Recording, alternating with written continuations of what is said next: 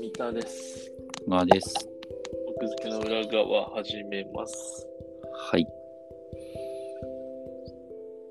始めるか。もう最近ひどくなってて、なんかカットされま、カットされてて、君は誰だかわからん。し、最近もそうなってるんだ。なってると思う。じゃあ改めて三田です。はい。始めます。はい。駿河屋で買い物したことある。えっ、ー、と、ブックオフ的なとこだよね。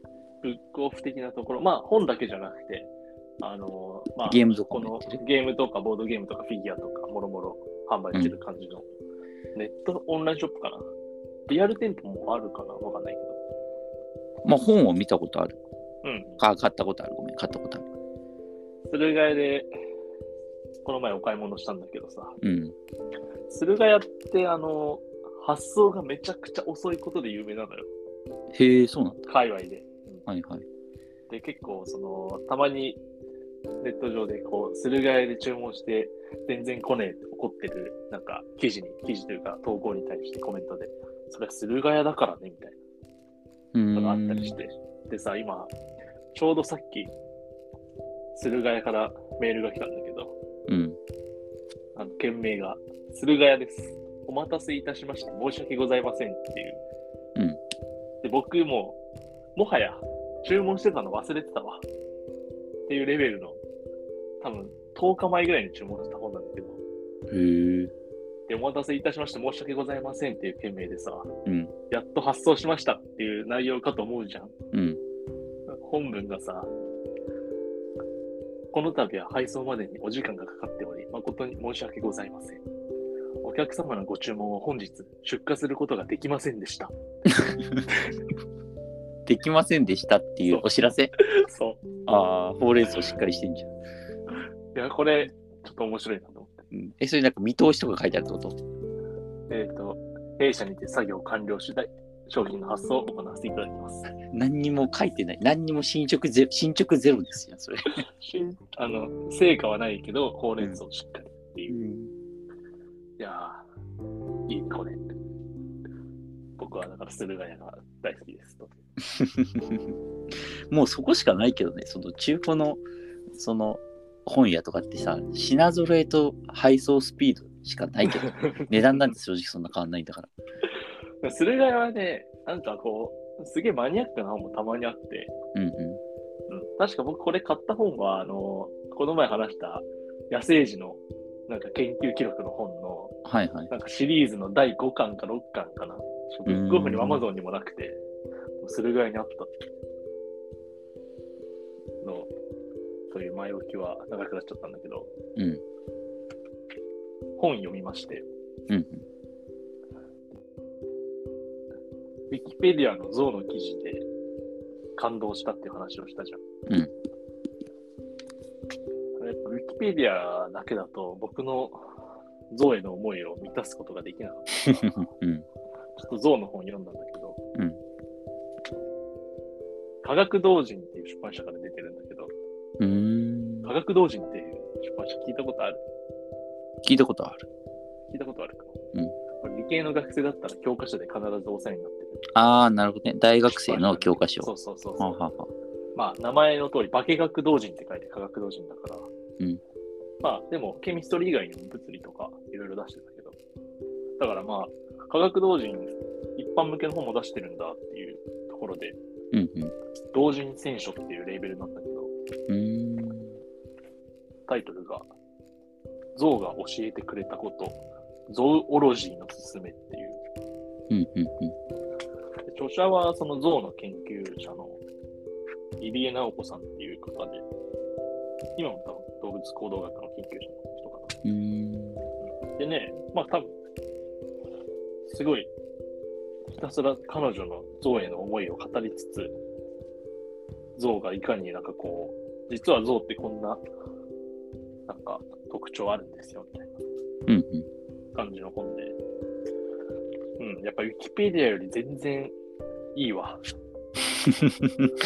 そうじゃなくちゃね、そりゃね。うんいや、ウィキペディアのゾウの記事もいいんだけどさ、やっぱりその、本っていう、人の手が入ってる、まあ、人の手はウィキペディアも入ってるんだけど、なんていうのかな、うんこう、やっぱお金を出して買うほどのものに仕上げる意味では、やっぱ、いいね、本っていうところが。で、象って、めっちゃ頭いいわ。この本に書いてあることを信じると、信じるっていうのは、いろいろ書いてあるのもうん知ると。うんでね、僕知らなかったんだけど、その、象って数を認識できるらしい。うんうん。でさ、数数。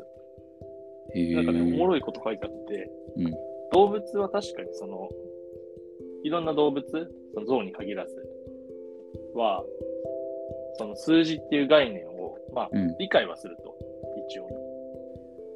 一応理解はするんだけれども、うんなんかこう、二つの傾向があるらしくて、うんなんか一つがその、二つの異なる数を区別するときに、その二つの差が大きければ大きいほど、うそん。の認知能力は上がるっていう。あ、じゃあ、えっと、1と2を比べるとかそういう感じじゃないってことあ、そう、だから1と2が違うことを区別できる能力と、うん1と5が違う数字、まあ、違う量区別できるとしたら、1と5の方が差が4あるじゃん。うんうだんからそっちの方が、その、優位にというか、えっ、と、よりちゃんと差があると理解できるっていう。うん。うんうん、まあ、なんだかな、それは、あと、感覚としても、まあ、そうそうそうそうそう、そうだよね。で、きできそうだなって感じがする。うんうん。で、あともう一つなんか、えーっと、あと小さい数量の時の方がうん正確に区別できると。だ例えば、えーっと、2と1の区別はできても、10と9はできないみたいうんうん。な。だから結局それはなぜかというと、まあ動物たちは数をがい理解してるんじゃなくて、うんあくまでも量としてしか捉えてないと。うんうんだから1と2の差よりもその10と9の方が難しいっていうのは、量で見たら10と9はさ、結構同じ感じになっちゃってるっていう。うんうん。ただ象は、この傾向がないっていう。うーん。すなわち彼らは量としてではなくて、数として、その、数的概念をちゃんと獲得してるんじゃないか。うん、なるほどね。あの象、僕はあの、地球で人間が滅亡したらイカが支配すると信じてるんだけど、なぜいや、イカ、イカのもう知能がすごいっていう、なんかこう、本をたくさん読んで、あとなんか単純にこう、イカの方が、なんか、今、水の中にいるから、うん。肺呼吸できれば陸に上がれるっていうところで、うんな。んかこの水陸両用感があるから、うん。 イカが支配すると思う。うん。なるほどだかね。らイカ、えっと、イカが支配してる方がなんかちょっと面白いかな。うん。まあ、確か象に、は象はね、確かに支配しそうだもんね。でも象もあるなって思った。なるほど。で、海はとりあえずイカで、陸は象はとりあえず。いや、個人的には、イカがもう陸と海も全部支配してってほしいんだけど、うん。陸で多分ぶつかるって思った。象とイカが。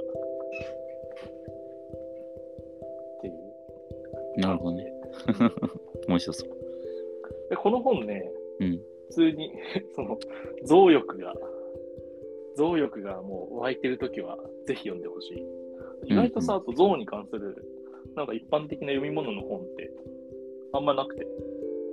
この本が結構新しい本でさ、2021年12月うん25日、第一釣りだから、うん。うーんすごい新しい本なんだけどそうだね。